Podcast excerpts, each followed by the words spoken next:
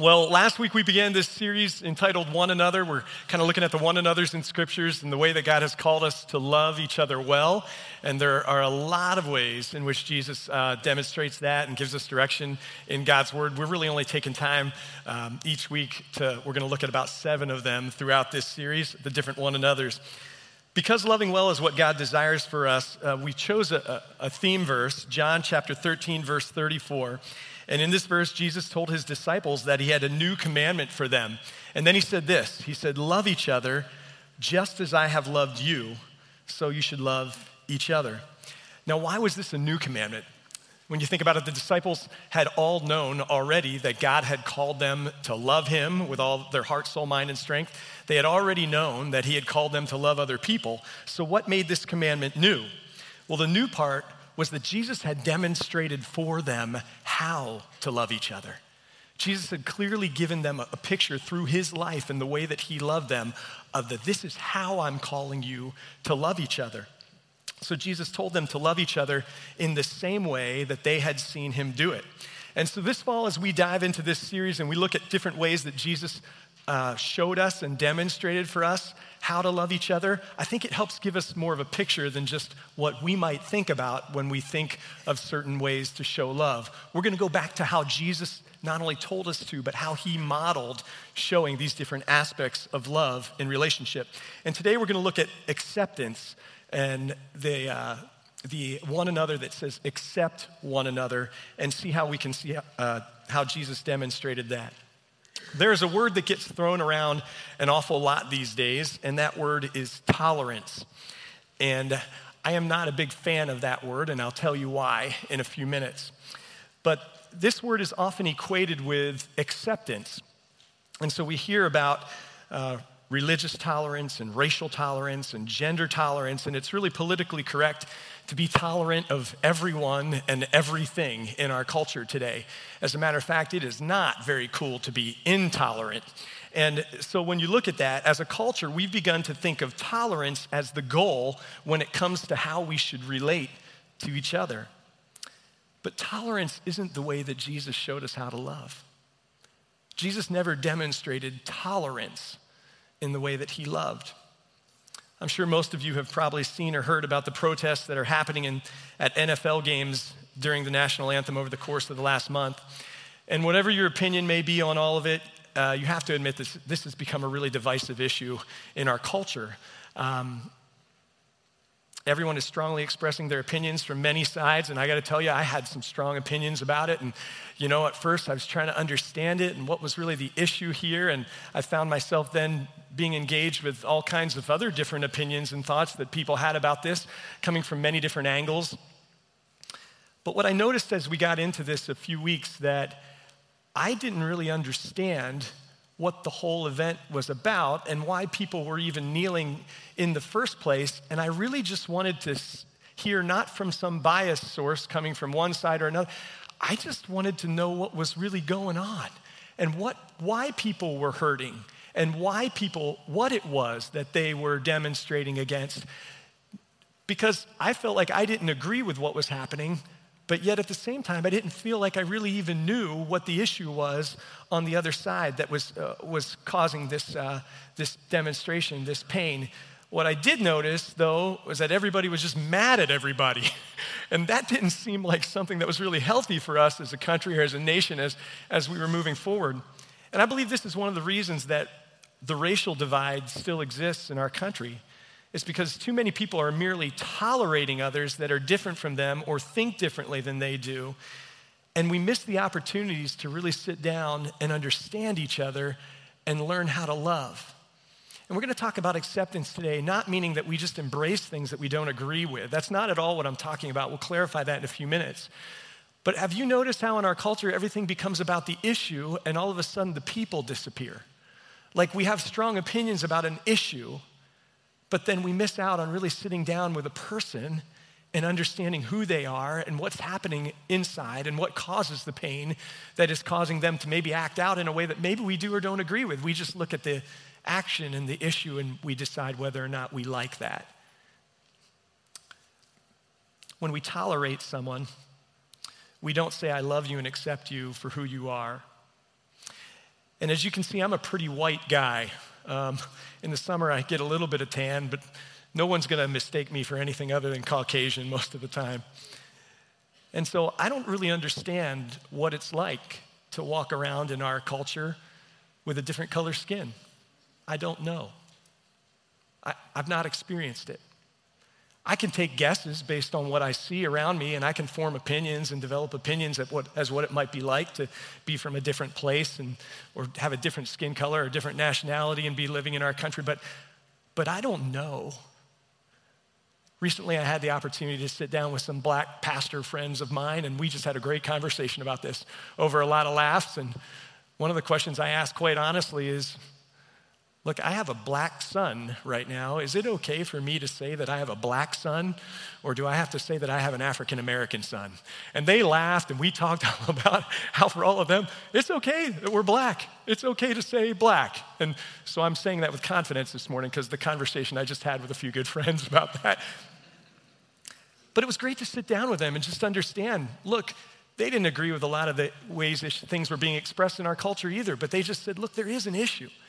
And it's not the same. It is different when you have a different skin color in our culture. It is harder.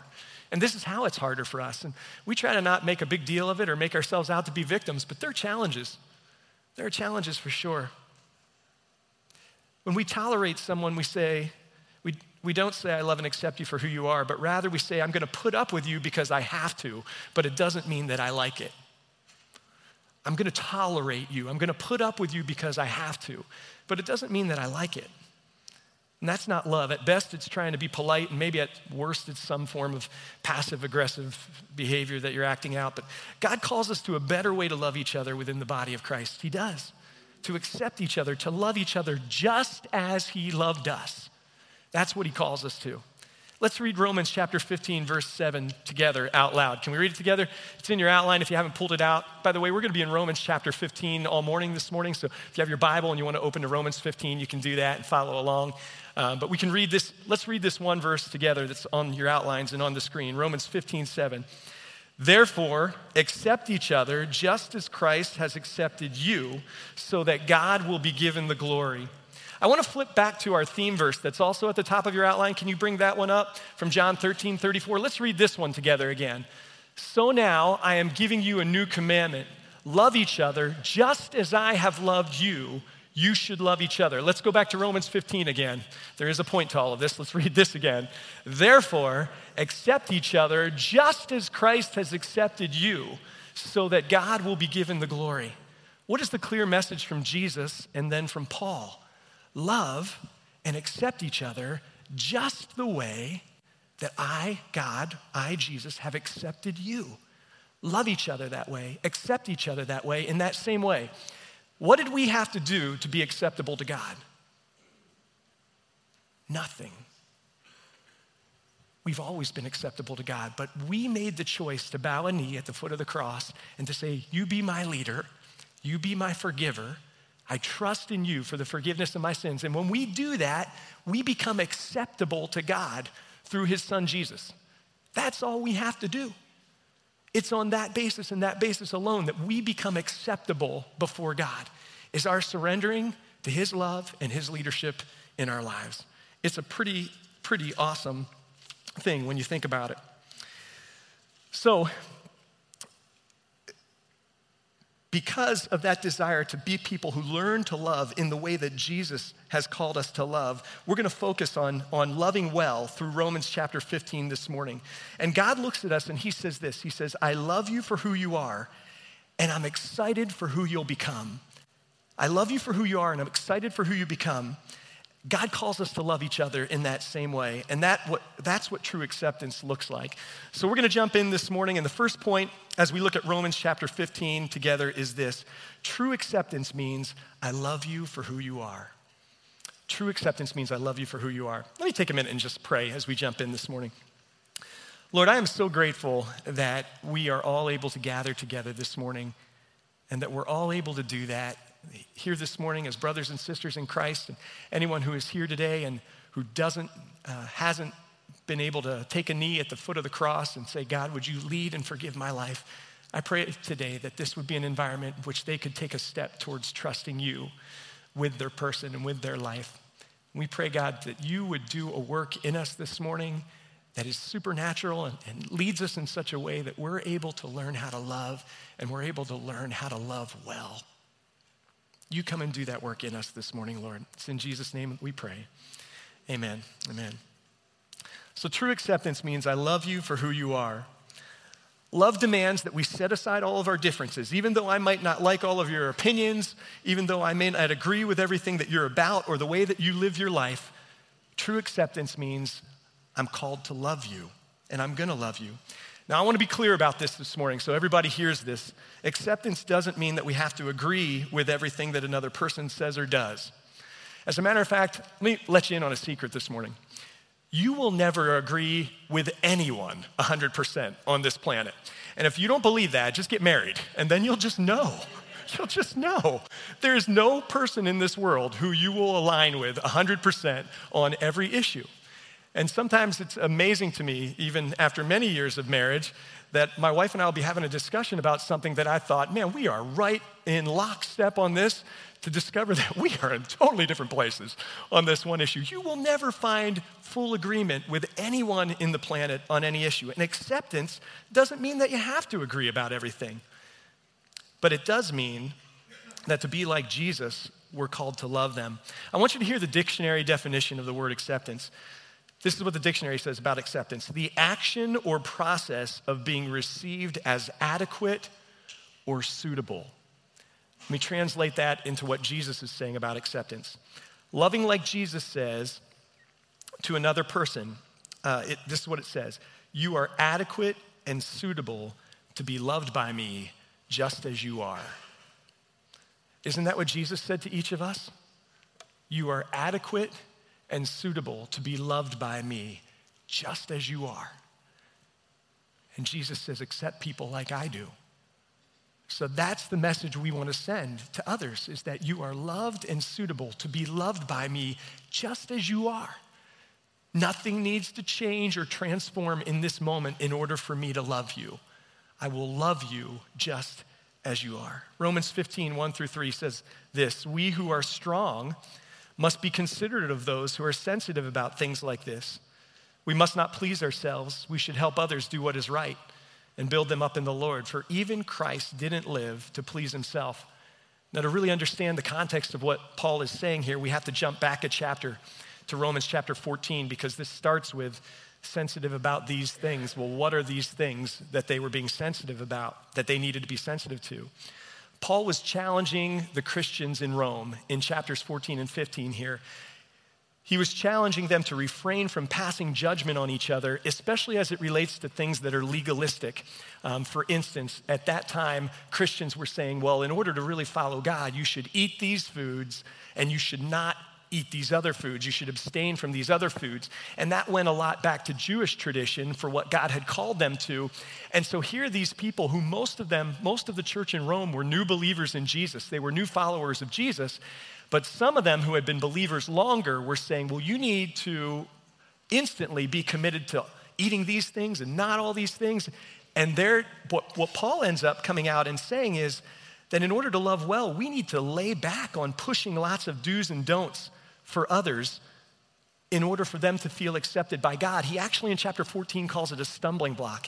He said, if you put all these rules in front of people who have just learned to follow God, they're going to think that they need to do all these things in order to be loved or accepted by God.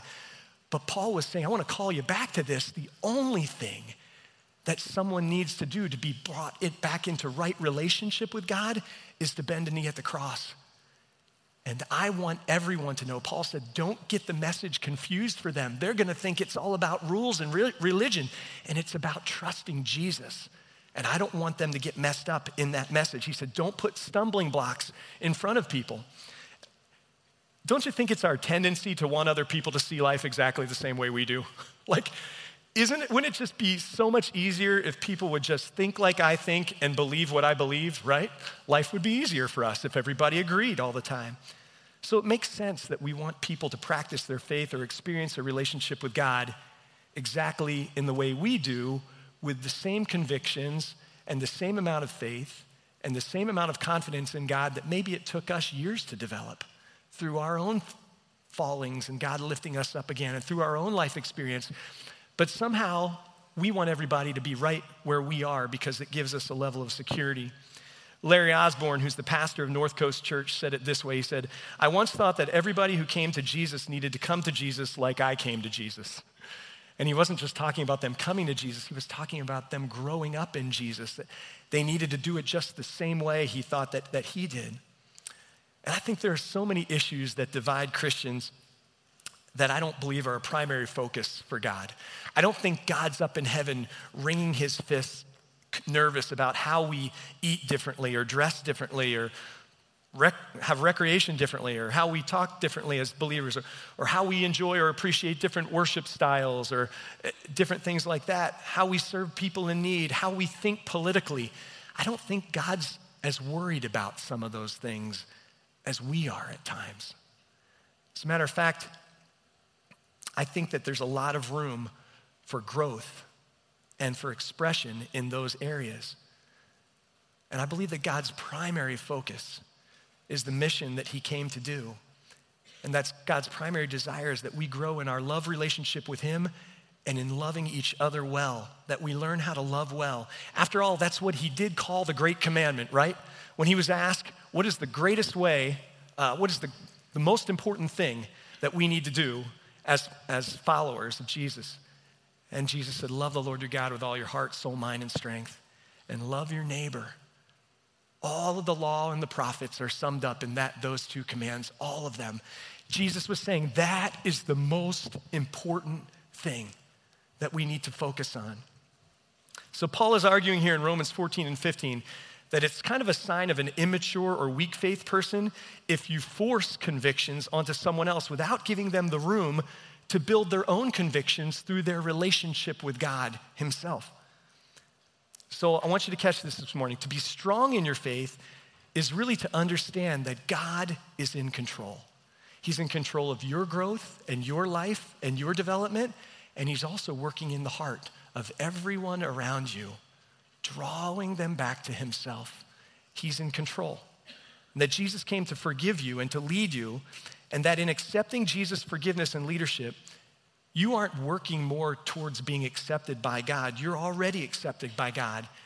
And you don't feel like you need to control pushing others towards making sure they're getting it all right either. You just need to encourage them towards loving God and being and letting them be loved by him.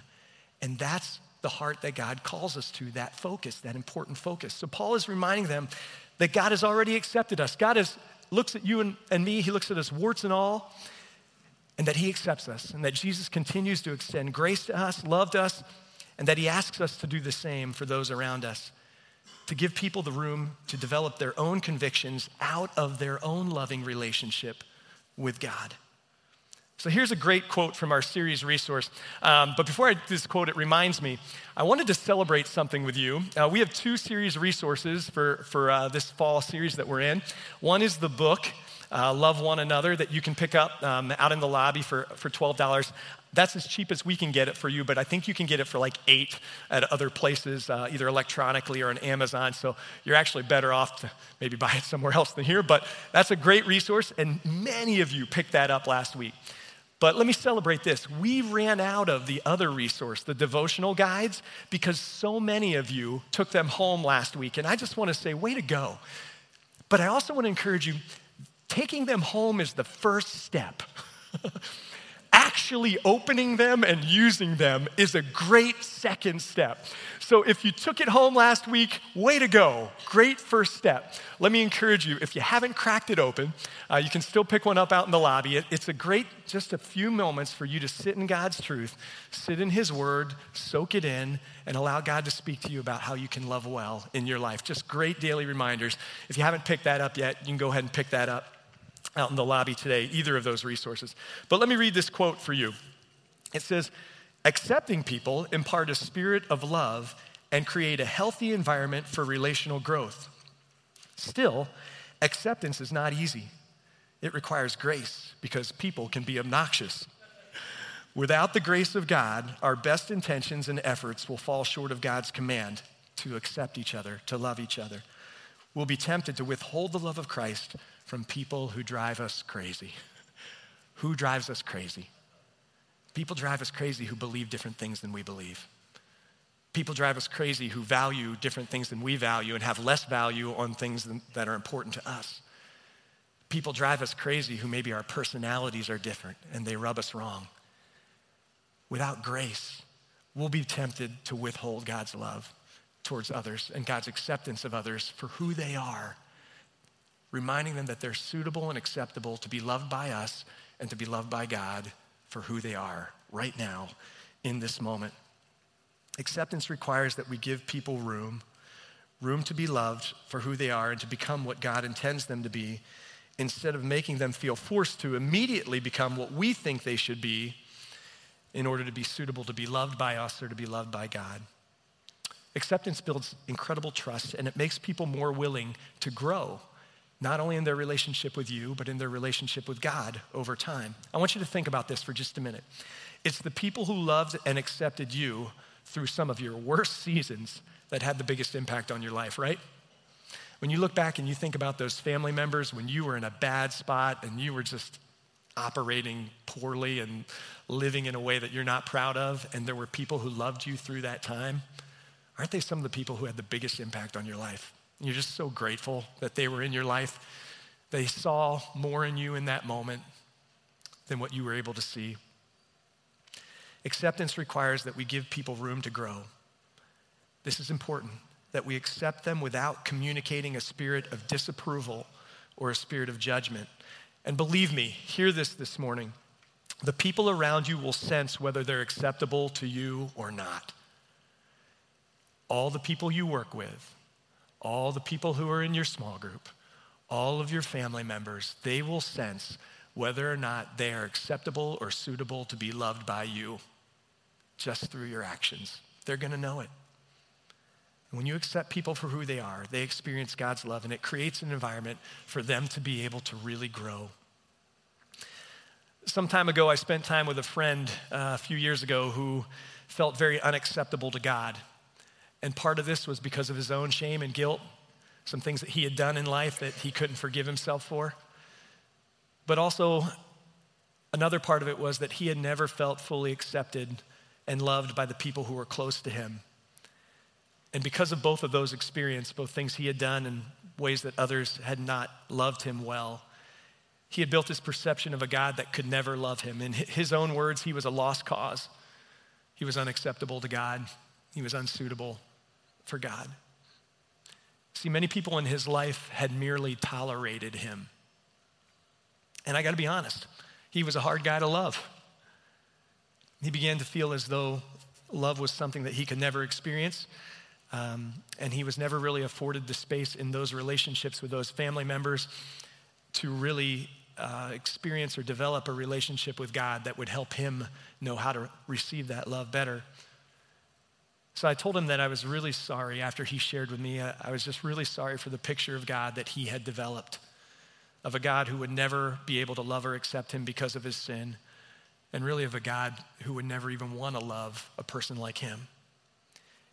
And in that moment, I just remember wanting so badly for him to experience something different. He had a lifetime of not being loved. And I just remember sitting there and feeling like, God, would you help him know that I love him right now? Would you just somehow let him know that he's loved and that he's valuable, that he's suitable to be loved? So that, Lord, maybe he's gonna, he could open the door to you loving him too. When I think back on that time, I think how many times maybe in life we just tell how easy it would be to tell people, yes, your life is full of sin. Yes, you have made a lot of bad choices. Yes, you are a hard person to love. And whether we do that directly or whether we do that indirectly by the way that we treat people, it really feeds into the lie that they've told themselves for years that they've believed that they're unacceptable or unsuitable to be loved by anyone or by God. But in that moment, God gave me enough grace to just be able to say to him, you know, Jesus came for people like you and me. Jesus came not to condemn us, he came to save us. He didn't come to point out all the reasons why we shouldn't be loved. He came to bring a message of you can be loved and forgiven and accepted. So I offered him grace and love and acceptance for who he was as best as I was able. And the beautiful part of that day was that he was able to open up the door to God's acceptance of him. It was just a crack, but it got started on maybe a new day for him that he was able to walk into in the years that followed. Romans chapter 15, verses 7 through 9 say, Therefore, accept each other just as Christ has accepted you, so that God will be given the glory. Underline that just as Christ has accepted you, so that God will be given the glory. Remember that Christ came as a servant to the Jews to show that God is true to the promises he made to their ancestors. Verse 9, he also came so that the Gentiles might give glory to God for his mercies to them. So true acceptance is seeing everyone as someone that God loves, both to the Christians, or in this case, the Jews who always knew about God's love for them. They were his chosen people. But also to the Gentiles, those who do not yet believe, they need to experience acceptance and love from God so that they can believe in a God who could love them that way. It's really looking at a person as someone who God created and loved it gives, gives someone room to experience God's love through your acceptance of them. That story that I told about that time with my friend a few years back was memorable and meaningful to me. But I have to be honest, as I was getting the message together this week, I could think of a few examples just this week when I was certain that, that people in my life did not experience God's love and acceptance through me. So even though I could celebrate that story in the past, I was like, oh man, Lord, just this week, I can think of multiple times when I missed it. When someone didn't feel like I accepted them as who they, for who they are, that I had not made them feel as though that they were adequate or suitable to be loved by me or by God, just as they are. My guess is that all of us could probably think of at least one or two people that, that we could spend a little less time tolerating and invest a little more time into loving and accepting the way that Christ loves and accepts us. In your worship guide today, there's a little sticky heart. Can you pull that out for a second? These are for you in this series. We're going to have one in every week. They're for you to write on whatever God prompts you to write and then take it with you so that you can pull it off and stick it on a mirror or on your dashboard or wherever you'll see it and remember it this week. But I want to ask you the question that's that's in your outline this morning. In your life, who needs to know that you love them for who they are right now? Who needs to know that you love them for who they are? That they are acceptable and suitable to be loved by you, and then maybe by God, if they can receive that from you for who they are right now. I'm just going to give you a couple minutes, just a couple moments, and I want you to think if there's someone's name that you need to write on that sticky note as someone who you need to accept this week. Show God's love through acceptance of them for who they are right now. Let's take a moment. If God leads you to or prompts you to, go ahead and write that name on your sticky note.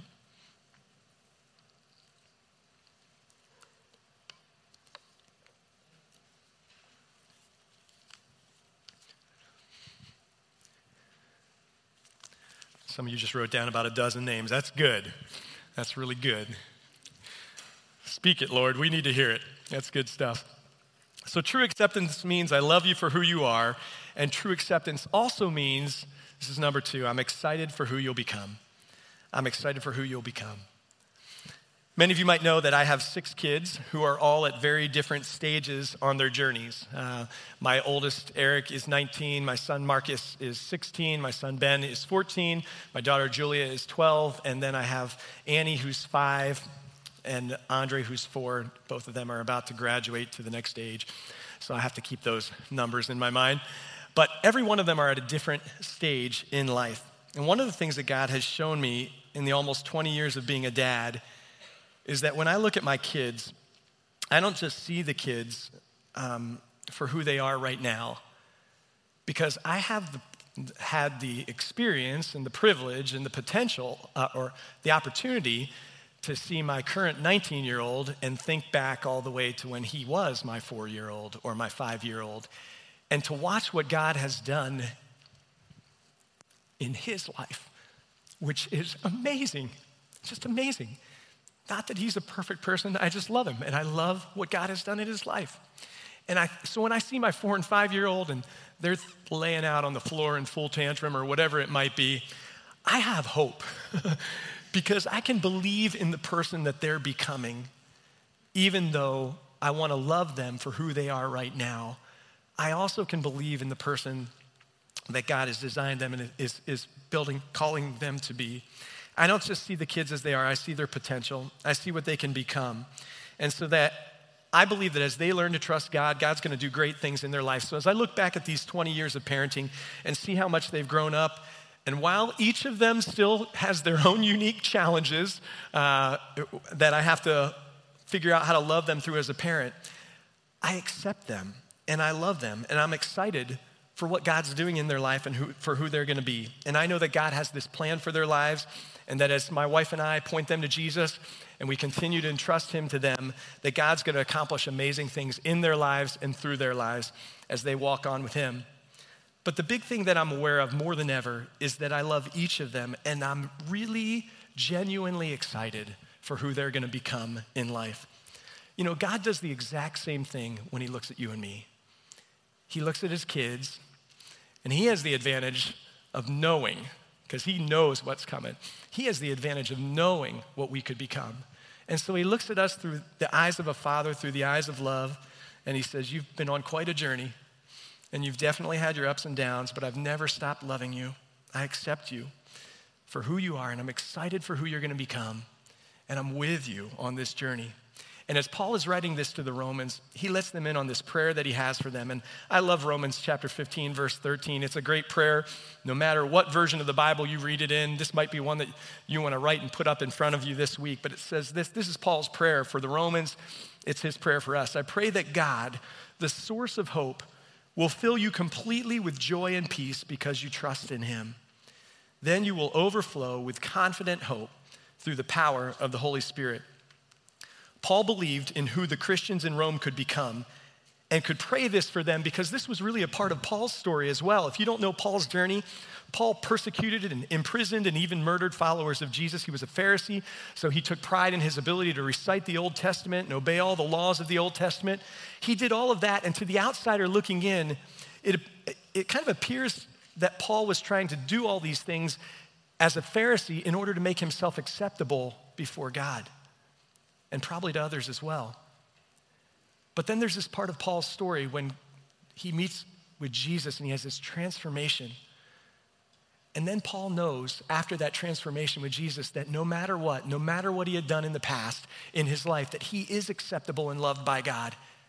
And once Paul, that, that experience was so powerful for Paul that once he was transformed, Paul discovered this place of hope because he discovered the person that he could become through going on a life changing journey with Jesus, overflowing with the confident hope, the power of the Holy Spirit within him. Because once you ask God to forgive your sins and lead your life, his Holy Spirit indwells you. And if you allow him to, the Holy Spirit does this work of transformation in you. And Paul knew that that had happened in him, and he knew that it was continuing to happen in him. And Paul wanted the Romans to be able to, to know that he believed in them and who they were becoming because of this work that God was going to do in and through their lives.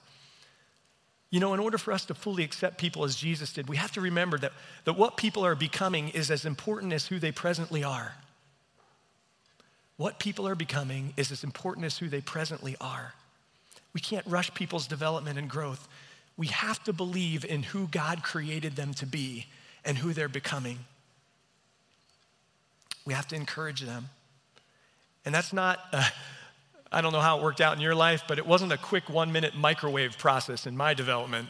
it was more like a 47 year crock pot, uh, slow cook that I'm still in the middle of. And that's how it is with people. Sometimes when I'm impatient with where someone is on their journey and I'm feeling like they ought to be further along than they are, it's good for me to pause and remember my own journey. You know, it's good for me to remember all of the foolish decisions that I've made in my life. It's good for me to remember all of the stupid things that I've said along the way and all the petty and selfish concerns that have occupied my mind in different seasons of my life. You know, I don't know about you, but I still shudder when I think about my middle school and high school years and the person that I was and how I behaved in that time. like, I like to, I think I've started to create a different memory of what actually happened in that time, where I'm far more mature and heroic than uh, what actually happened in those years. The things I did and said, you know, I cringe a little bit when I think about who I was as a young husband and even my early years as a dad and even my early years in ministry. Uh, I want to share just a cringe-worthy story with you this morning, just so um, you'll really be able to understand God's grace in our lives. So I, I want to go back to my sophomore year of college. And one night I was coming into the room in my sophomore year of college, and the phone was ringing. And this was back in the day when phones were still connected to a wall with a curly cord. So I ran to where the phone was, dove across the bed, and picked up the phone. And on the other end was a voice that sounded like this. Uh, my roommate's name was Rob. And so the voice came on the other line and said, Hey, Rick, is Rob there? And me, um, you have to know in college, I was pretty headstrong in my personality and just all out and lived life uh, kind of that way, all out. I immediately said, No, Rob's not there. Who's this? Because I thought it was somebody prank calling me. Well, it turns out um, my college roommate was dating a girl, uh, Julie, and her sister's name was Kevin. Kevin suffered from metatrophic dwarfism, which means you, only grow to be about three feet tall. He spends his life in a wheelchair, and everything is underdeveloped, including his voice. Well, I knew Kevin well. We had met many times because this was my second year of rooming with this guy. But when I came in the room that night and answered the phone, I had no idea that this was Kevin on the other end of the line. I thought it was somebody pranking me. And so after I responded that way, there was this pause on the line. You're all cringing for me, I can see it in your face. I can't believe that guy would do that. There's this pause, and then Kevin, who has a fantastic sense of humor, on the other line, end of the line says, Oh, nice, Rick. Make fun of the paraplegic. Go ahead. Make fun of the guy who's in a wheelchair. You gonna mock me about that too? What are you gonna make fun of me about now? You make fun of the fact that I'm only three feet tall? He just went on this whole tear with me. And he just put salt in the wound. It was, you know, I deserved every minute of it. I sat there on the bed cringing, just couldn't believe it. I apologized to him the next 20 times I saw him, and every time he made fun of me and laughed with me. But there was so much grace that he demonstrated for me in that moment when I was just a total idiot. Fast forward five years, I'm a youth pastor over at Emmanuel, which was the church that launched Daybreak. This is all about the journey and how we don't really learn our lessons the way we should. I'm a youth pastor. I'm working on a big retreat. This was before internet, by the way, or internet being common. So we made phone calls to everybody in those days. And so I was in my office with Carmen. Many of you know Carmen, who used to be on staff here. She now lives in Michigan. But I'm in my office with Carmen. She's helping me make these phone calls. And um, we, we are calling all these churches to be involved in, in this big retreat. And the phone rings, and on the other end of the line is a voice that says, I'm not kidding. Oh, is this Pastor Rick Jacobs? And me, without missing a beat, says, Oh, yes, this is Pastor Rick Jacobs. Who is this? Thinking it was one of my friends having fun with me. Well, there's a pause on the other end of the line. And Carmen likes to describe the look that came across my face of sheer horror, and she'll still cry laughing when she tells you about it as I recognized that, yeah, this, this was real. Um, I had been working with a number of Asian churches that were local because they had had a separate retreat from us, and I wanted to bring the retreats together. And it just never occurred to me that maybe one of these pastors would be calling me with such enthusiasm, speaking to me in his Asian dialect. I melted in that moment. And this guy showed me so much love and grace. He just started laughing on the other end of the line. And we just went on. We had the best conversation. He had the best conversation. I was still so humiliated and embarrassed and cringing in this moment. Um, but you think as you grow through life that you would develop and learn at a faster pace. Let me say this I am so thankful for the grace that people showed me along the line as, as God has had me on this journey. Every so often, I need to remind myself of what I once was and how many people showed me true love and acceptance right where I was in that moment. I look back on my life, I think about my parents, my friends, youth leaders, teachers, co workers, my wife, people in my life. is it any surprise that God commands us to do the same towards other people? To love and accept them where they are on their journey. You know, we find it less difficult to be patient with people when we remind ourselves of where we've been. One of the greatest compliments that I've ever received in ministry over the years is when people have come up to me and said, Thank you for believing in me. You never gave up on me. You always saw more in me than I saw in myself. That's one of the greatest compliments because God did that through me. He believed in someone through me. And what a blessing it was for me to be able to be someone who God said, I'll accept you for where you are, and I believe in who you're becoming. So this week, though, as I've been preparing this message, I've been asking myself, who am I showing true love and acceptance to by telling them that I believe in them, telling them that I'm excited for who they're becoming? How powerful would it be for us to tell a friend, a small group member, someone we serve with on a ministry team, our spouse, our kids, our coworkers, a teammate, that we love them and that we're excited for, we see what God's doing in their life and we're excited for who they're becoming, that we believe in them. What type of change would be possible if they felt that kind of acceptance through you? How would that help them solidify in their core that God accepts them and loves them as well? I want you to think about it for a minute as we go to this question, this last question on your outline. In your life, who needs to know that you're excited for who they're becoming? Take that sticky note out again. And if God has a name, He's speaking to you about someone in your life who needs to hear that from you in your own way. I see this in you, and I'm excited about what God's doing in your life, and I believe in you to become the person that God has, has designed you to be. Go ahead and write their name down. Would you take a moment, bow your heads with me? Let's pray. Father God, thank you that you love us for who we are. Thank you that you're excited for who we're becoming. Thank you that both of these truths are messages from you that ring loud and clear to us throughout Scripture and that we've experienced them in our lives. Thank you, Lord, that Jesus died to demonstrate your love for us. And thank you that through his death and resurrection, we can be in right relationship with you, our Creator, our loving Father. Lord Jesus, I believe that you want to demonstrate your love for others through us to make your love and acceptance a reality for the people in our lives. There are people in our lives that are operating from a place of hopelessness. And Father God, you've given us the ability to infuse hope into the lives of others through loving them well. May we love and accept others in the same way that you have loved and accepted us. Do that work in us today, Lord. Thanks for teaching us how to love well. And Jesus, it's in your name that we pray. Amen.